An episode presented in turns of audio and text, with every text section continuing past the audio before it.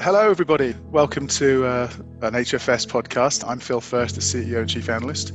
And today I'm joined um, by a couple of colleagues in the industry um, from IBM, of all places, who are going to join with me in a conversation around the importance of native automation in the, in the environment that we're in.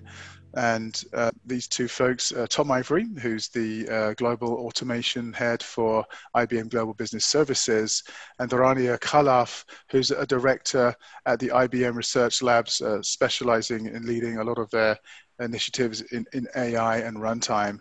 Uh, so, so hi Tom, and hi Rania. If you could just briefly give us a quick intro. Absolutely, yeah. I'll start yeah, thanks, Phil, for hosting us. And uh, well, uh, thank you to the HFS audience. I'm glad to be with everyone today. Uh, I am the Vice President, Senior Partner for IBM Automation and Global Business Services, and I've got global responsibilities to uh, develop automation, AI powered automation capabilities, and bring them to all of our services engagements, including on the hybrid cloud application or IT side of the house, as well as our business process, BPO, and business process reengineering side of the house. So uh, look forward to the discussion today and uh, talk about the new mindset, you know, and how automation can um, help with growth and all of that at, at our customer. Excellent. Thanks. Rania? So I'm Rania Khalaf. I'm the Director of AI Platforms and Runtimes at IBM Research. I run a global research strategy on uh, artificial intelligence for automation and how to infuse AI into automation to uh, make it better, faster, and safer.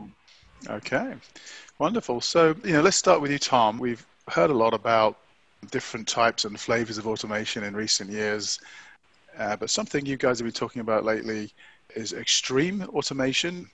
You know, maybe a mindset shift that you're seeing in the market. Could you like, you know, uh, elaborate a bit more on what you mean by extreme?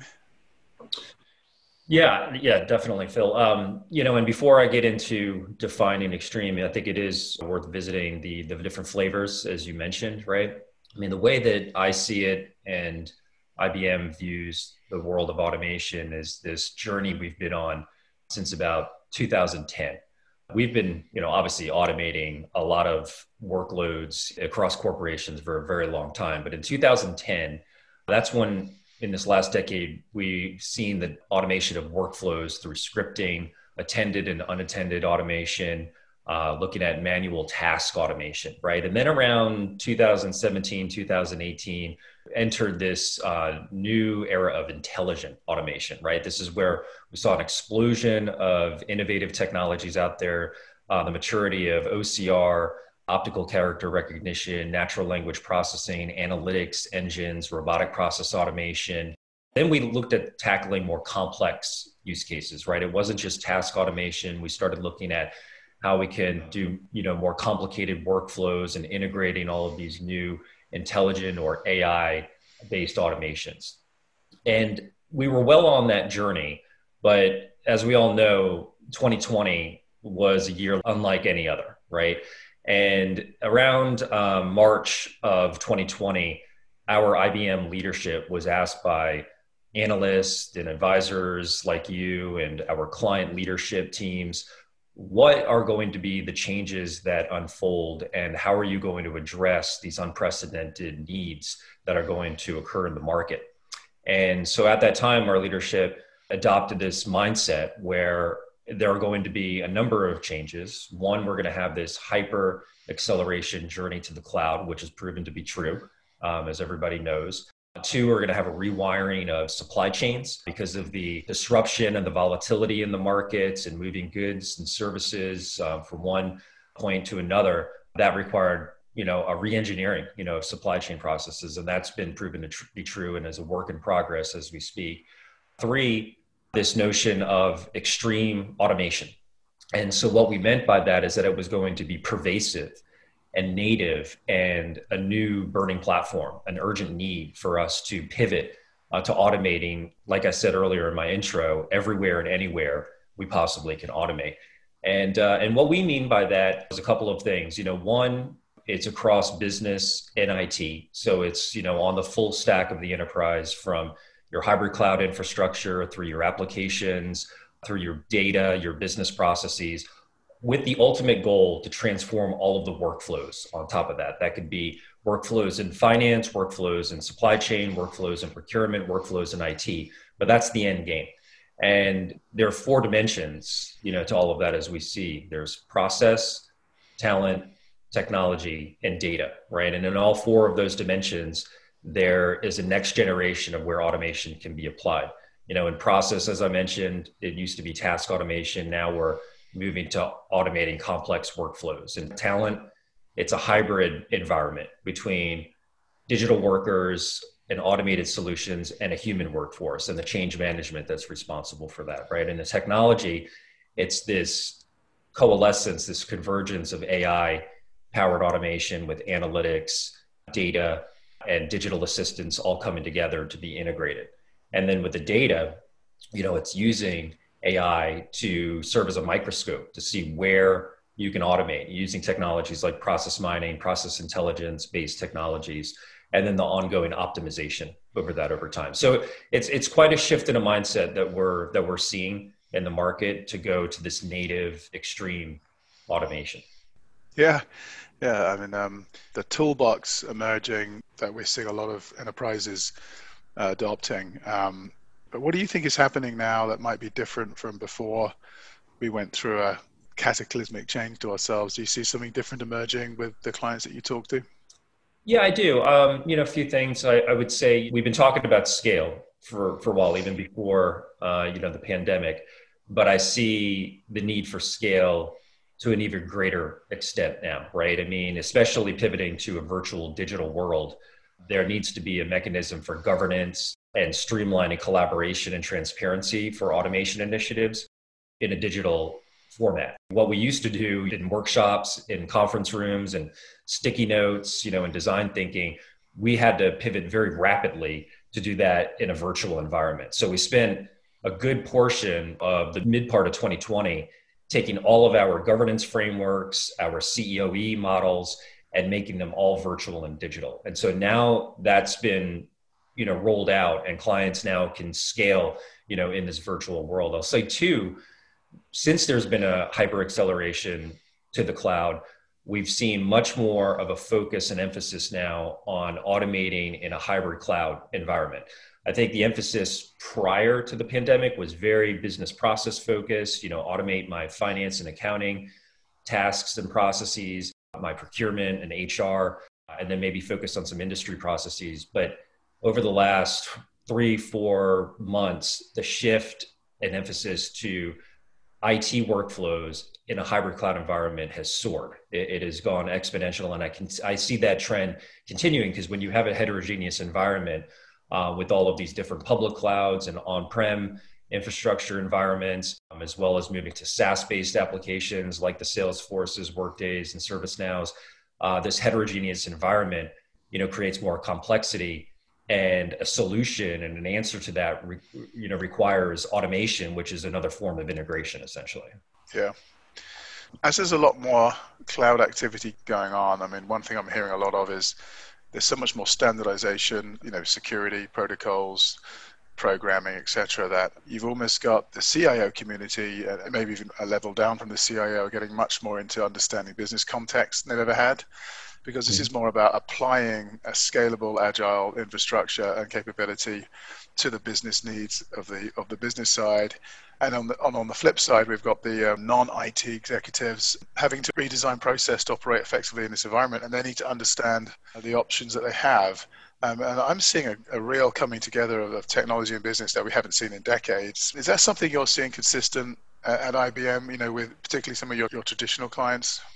We are, yeah. You know, and I can use some very specific examples in terms of where in our business, you know, with our SAP business as an example, as they shift to the cloud, you know, and embrace S4 HANA, there's a big emphasis on incorporating business processes and workflows and business KPIs, you know, on top of the IT shift to the cloud. So this this combined effort of overlaying business KPIs and workflows with traditional IT or application modernization is, is a big conversation theme right now with our customers. We don't see on a daily basis just IT initiatives that that don't involve you know some sort of business scope to them right there's a transformation as- aspect with them now where they want to bring innovation to like i was saying before their supply chain organization with the burning need you know to rewire their supply chain processes and operations. So there there is more of a,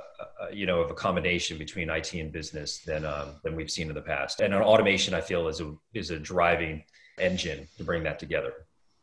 Fantastic, yeah, and I think we'll talk to Rania very shortly about some of the innovations that, that she's been working on. But I think one of the things I did want to hear a bit more about, Tom, is this fairly rapid shift in, in narrative that we've had in, in recent months from you know, you need an API for this, you need RPA for that, to a much more strategic mindset, which is, you know, what data do we need? That's the strategy.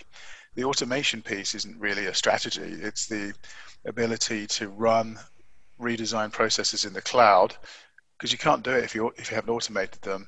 And then once you're running them in the cloud, you can then run AI off them to be far smarter about how you get predictive data, how you can look forward, how you can be more self-remediating, and, and how you can orchestrate more effectively.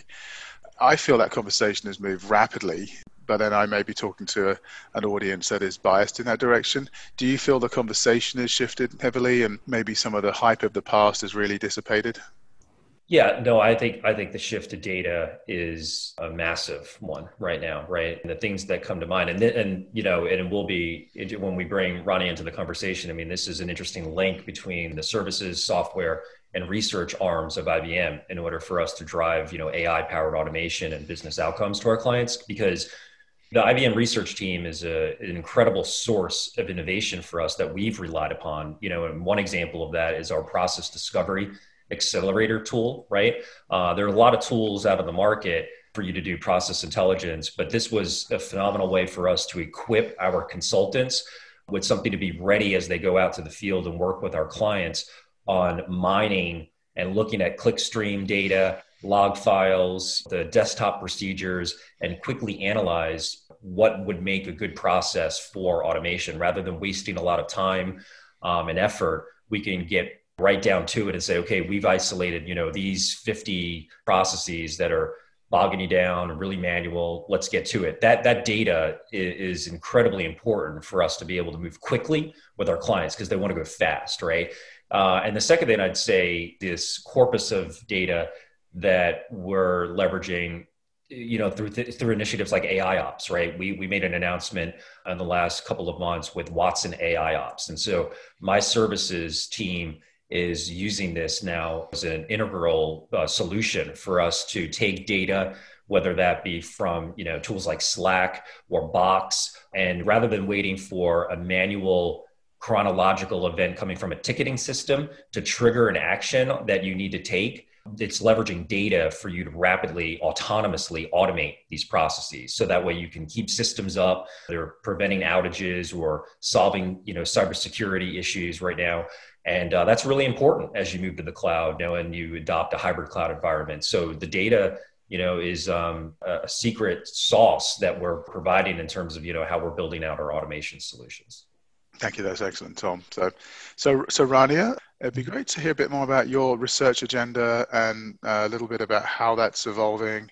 How does that work with the client base at IBM and maybe the client base that IBM's looking to evolve to in the future? So first, I just wanted to say a few words about IBM Research for those that aren't really familiar with it. So it's a 75-year-old organization with about 3,000 researchers around the globe in multiple labs. And, you know, we have several um, Nobel Award winners and Turing Award winners and so on for creating some of the seminal technology, not only in computing, but also in physics, semiconductors, and so on. So it's really a wonderful place. Uh, my team itself is a mix of uh, engineers, research scientists, and designers that are really focusing on how to make AI faster, more efficient, and safer and really how you can use it not only looking at the models themselves but in how you can do that at the application level and with a big focus on automation and both business and IT processes as Tom mentioned we're seeing a lot of uh, focus on connecting the IT and business layers together and looking at IT processes also from a KPI and outcomes data driven lens so um, here we have a focus in our research to look at shifts that we are seeing in automation to make them more data driven and goal oriented. By that, we mean that we want to look at what people are trying to accomplish and see how much of the behavior that you want can be created for you or adapted based on what the users are trying to do and lower how much work it is, how much development costs and so on is needed in order to create these automation application and adapt them. Like we're seeing now, for example, with COVID, a lot of business operations had to shift and replacing your business processes, modifying them is very time consuming and brittle. So we really look at how we can add some flexibility based on what you want your outcomes to be and have the systems underneath be more adaptive and more responsive based on how they combine the pieces together. So there we really look at this space in three lenses. First, we look at the process knowledge for AI. So how do I understand the world? And here we have a lot of focus on extracting knowledge from documents. So uh, for example, a lot of the work on content extraction from documents has been on consumer data, but what we see in enterprise is the type of data looks different. So some of these big AI models, you know, they don't do so well. Uh, they're trained on cats and dogs and the things like this. But what we have is pictures of ID cards, sensitive data, invoices, and so on. So we are doing some very exciting work around improving this kind of uh, knowledge extraction from this data that may have pictures in the background, holograms, um, really focus to the business needs where you need some understanding of the domain. And once you do that, now you have an understanding of what's in your documents. We look at how can I look at the historical data and the live data to both um, find automation opportunities, improve my outcomes, redesign my processes. This goes back to some of the work Tom mentioned around mining and discovery. But then once you've done that, you can also use that live at runtime for monitoring purposes. So here we also look at techniques for KPI drift, for decision recommendation, and giving you kind of real-time insight to improve the actions that you can take. So once we've extracted the knowledge that we need out of the documents, we're able to monitor and improve the, the processes that are going on. We then really look at the hyperautomation space and these hybrid workforces. So what we see is that there's a plethora of uh, now, you know, bots, RPAs, different automation services that can do different pieces of your business process creating end-to-end application with those by hand today with scripts and code is is is brittle and hard coded and we see that as people want to interact more dynamically with the systems have their employees work with them we are really looking at how to make that a lot more flexible and dynamic so that you can go to a more hybrid workforce. And here our focus specifically has been on if you think of having the different automation pieces as services or apis uh, we give a little bit of more information about them to be able to compose them as much as possible also on the fly. So we can decide the sequence of actions to take based on what the user is uh, doing with the system or uh, based on the context that is there. And we have a nice integration for that with natural language and conversational systems. So here we see this as an evolution of you know business processes from workflow based case management, which was a lot more people centric, knowledge worker based, and event centric, to um, something that's a lot more dynamic, real time, and responsive to what the humans are doing with the systems to kick off the right automations at the right time. Right. So there's been a lot of talk around. You sort of mentioned digital assistants, and I know um, Watson's developed some very interesting and impressive solutions in this space they're not talked about as much uh, uh, in the commercial markets as, as of yet. We hear them from you know bits and pieces. Really, the focus has been a little bit more on the back office, to be honest. Um, but they have become a lot more prevalent, obviously, in this market than the need for real what we call human augmentation in the workplace. How do you see that evolving? You know, you, have done. I know you're at the cutting edge of this. How advanced is some of the technology here, and what is the gap between maybe what companies have today and their ability to adopt these? Mm-hmm. So we see quite a few trends in the assistance space. And there are areas that are really focused on these dialogue systems uh, that are focused on different domains. There, maybe a lot of the value is in the knowledge they have about that particular domain. And then there's the more AI centric solutions that are really very focused on a more natural human interaction, better dialogue, better natural language interactions to extract uh, information from different documents to better customer service. We also see a trend now, for example, in the RPA vendors to add a little bit of dialogue on top of their, in front of their RPAs. But we see that as being um, quite brittle still, but it does give you a bit of a layer of human interaction.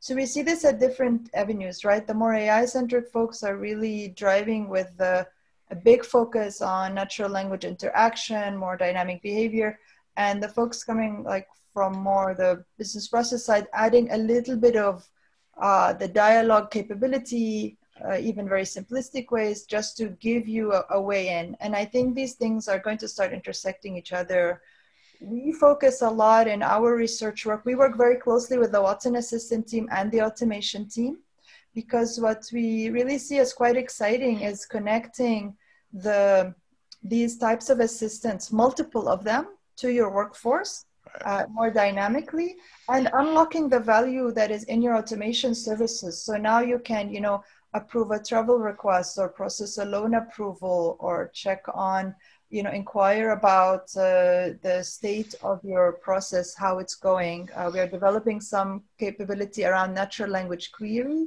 So we can go from a, you know, a, a natural language sentence a query on structured data, for example.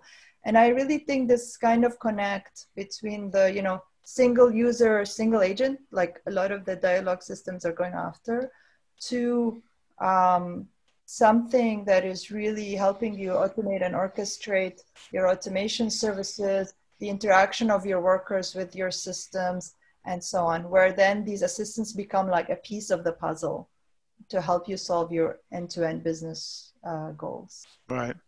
And um, you talk a bit about flexibility of workflow and, and how interactive these are. I think that's a very key point. Uh, we look at obviously the the stack that companies are developing that can be more nimble. It's easier to make changes on the fly. It's easier to do that. But I also see this as a huge challenge. So, so when you when you start to look at what some enterprises are doing, and the workflow is not is not flexible enough. I mean, how, do you break that down more and get them into a more flexible mindset where they can start to design and deliver on the fly?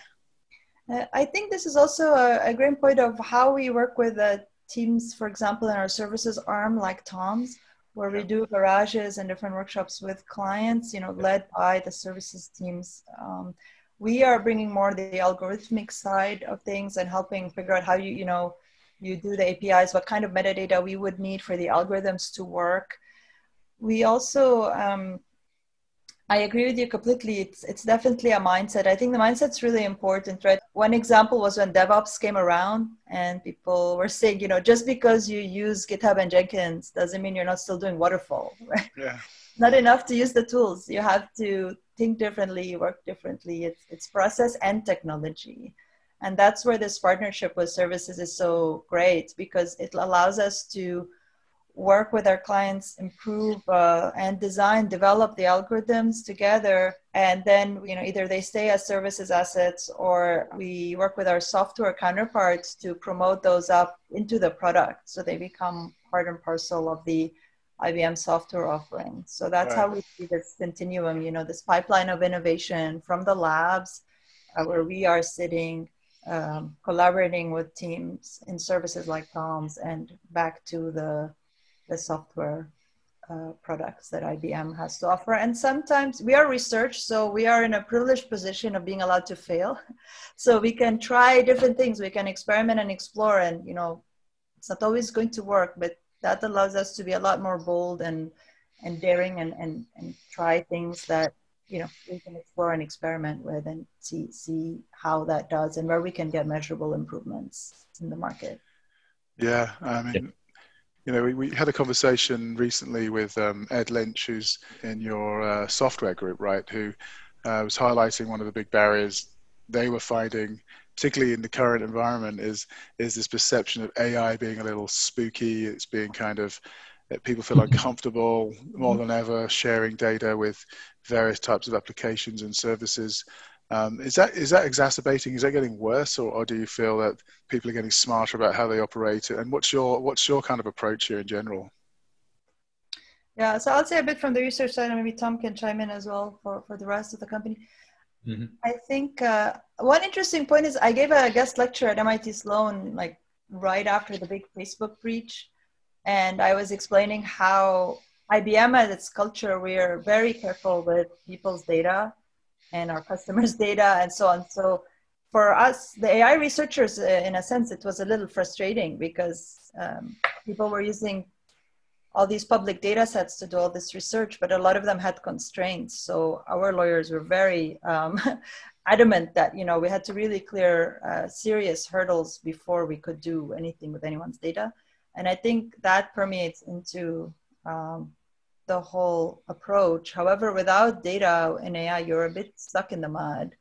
So I think this is where in IBM we really uh, work very hard to do this balance of how do we use data responsibly. Uh, we have a lot of processes in place and things like this. Also, we have a very large trusted AI research effort that is uh, in research partnered with the Watson Group. So half of my team nearly works in that space.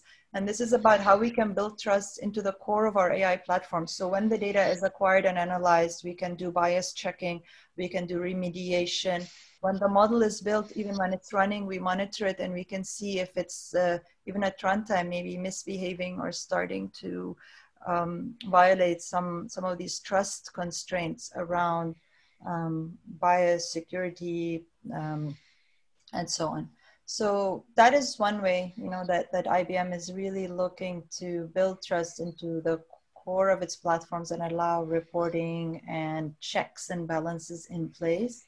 And finally, just um, to mention, I think one approach that I like in what we're doing on the orchestration domain to add more flexibility is what we were seeing, you know, a lot of the time when you needed that flexibility, people leave the systems and go into email, Excel, blah blah and then it's the wild west. So just because it's not in your monitored process doesn't mean it's not being done willy-nilly right? So i think right. doing it through a system that enables the, the flexibility lets you still audit and check and do, do compliance and things like that uh, which i think is, is quite valuable in enterprise setting where compliance is, is important.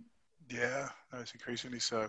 It's increasingly so um, yeah, and I could add to that, Phil. You know, from a services perspective, with regards to trust, uh, I think Rania, you know, picked up on a big theme that I'm consistently seeing now: trust in automation. In fact, I delivered a, a, a webinar to um, uh, the, um, one of the police forces in the UK recently, where they were uh, talking about trust. Um, you know, in terms of embracing AI-powered automation um, and how that would affect uh, the data within you know their police force. And another example in the U.S.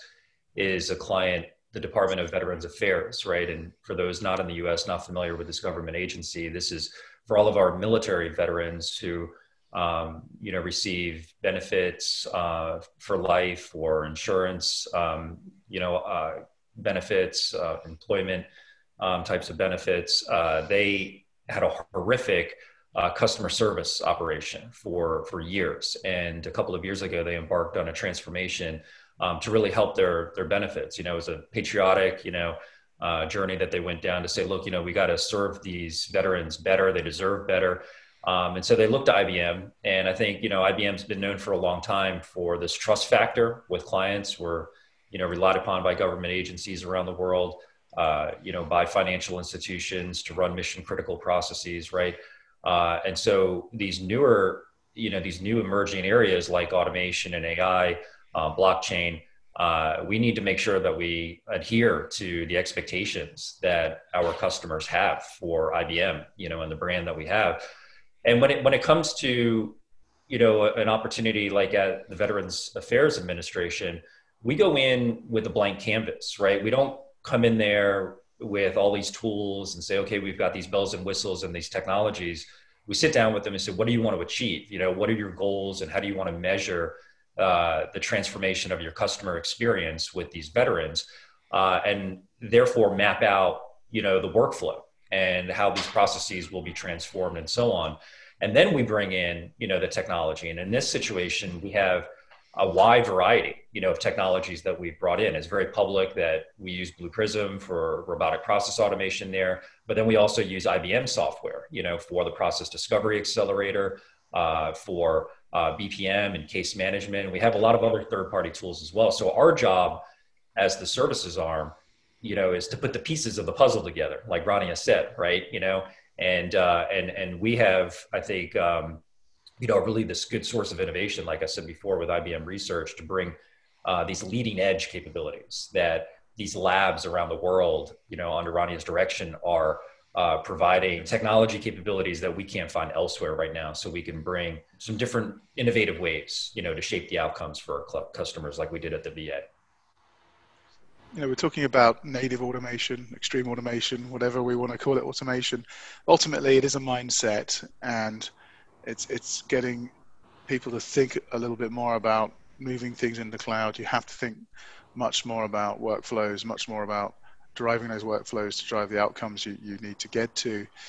But ultimately, it's a mindset shift, and I think that's been the biggest challenge of our industry in the last two or three decades has been getting over that and, and thinking differently. Um, do you feel that's generally happening, or it's still a lot of talk and maybe not a lot of action, or do you think there's generally been a a shift in that direction in the last maybe year as as we've experienced what we've what we've what we've gone through. Yeah, I, I definitely think there's a mindset. I think you know. So when you came out with your um, you know one office new technology platform and used the word native, that definitely struck a chord with me and my team who have been constructing this new framework around extreme automation. Right. I think there's a lot of um, you know similarities. There's there's a common um, goal there to bring automation and AI powered automation pervasively, you know, to all corners of our clients' organization, right? So that mindset um, I see now. You know, be, I'll tell you. I mean, you know, I, I've been immersed in this automation world for a while now, and I, over and over again, you know, I saw the focus just on task automation and using RPA, and not stretching to the limits of what automation capabilities were out there in the market. But but now I see our clients really adopting this new mindset of um, automating, you know, anywhere they can, uh, and and they're looking at the success that they've had uh, with some of the basic process automation and saying, okay, now we want to use these algorithmic, you know, AI capabilities. Now we want to apply machine learning, and so the mindset I think is uh, thinking bigger, right? Uh, thinking more confidently uh, but also you know pushing themselves to be less conservative maybe you know to say okay you know if this is the, if there's any time to do anything and really experiment and uh, you know weave this into our natural corporate strategy this is the time to do it. We're making leaps of faith to push all of our applications and infrastructure to the cloud. We should attempt to you know look at you know how we could use automation everywhere we can as well. But i'll also say they have to right? You know and we did a great report together HFS and IBM several months ago, the have to haves, right? And so the have to haves in this report, and I encourage everyone, you know, to read this, really boils down to one thing.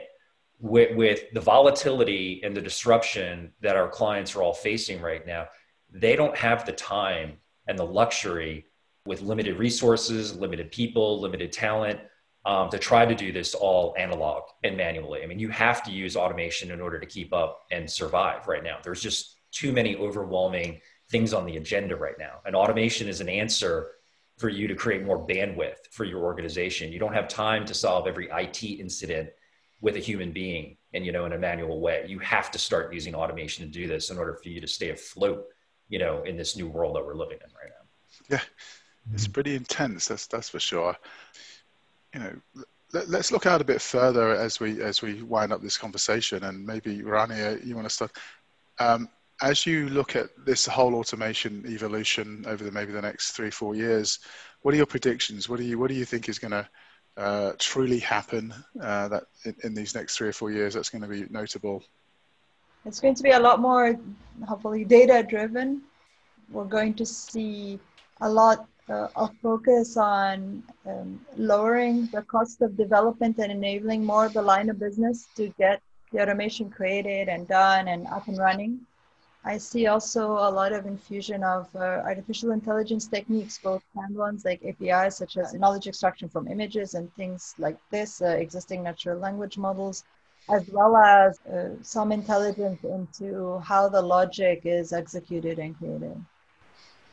Great. Tom, any any predictions from from, from your standpoint for enterprise automation? Yeah, you know, I have a lot, but there's one that I really want to emphasize for this conversation is a massive uh, and rapid talent reskilling in the industry, right? I think um, we're going to see over the next 12 months an evolution in the people that work for consulting firms, software companies, client organizations, make a transformation, make a change that we haven't seen in decades, right? I mean, hybrid cloud skills, AI skills, automation skills, blockchain skills, supply chain transformation skills. This is going to be, you know, a major movement, and we're going to look back, you know, over this time from 2020 to say, I don't know, 2023, 2024, as the time of change, the time, you know, of the new skills for the next, yeah. you know, 20, 30 years.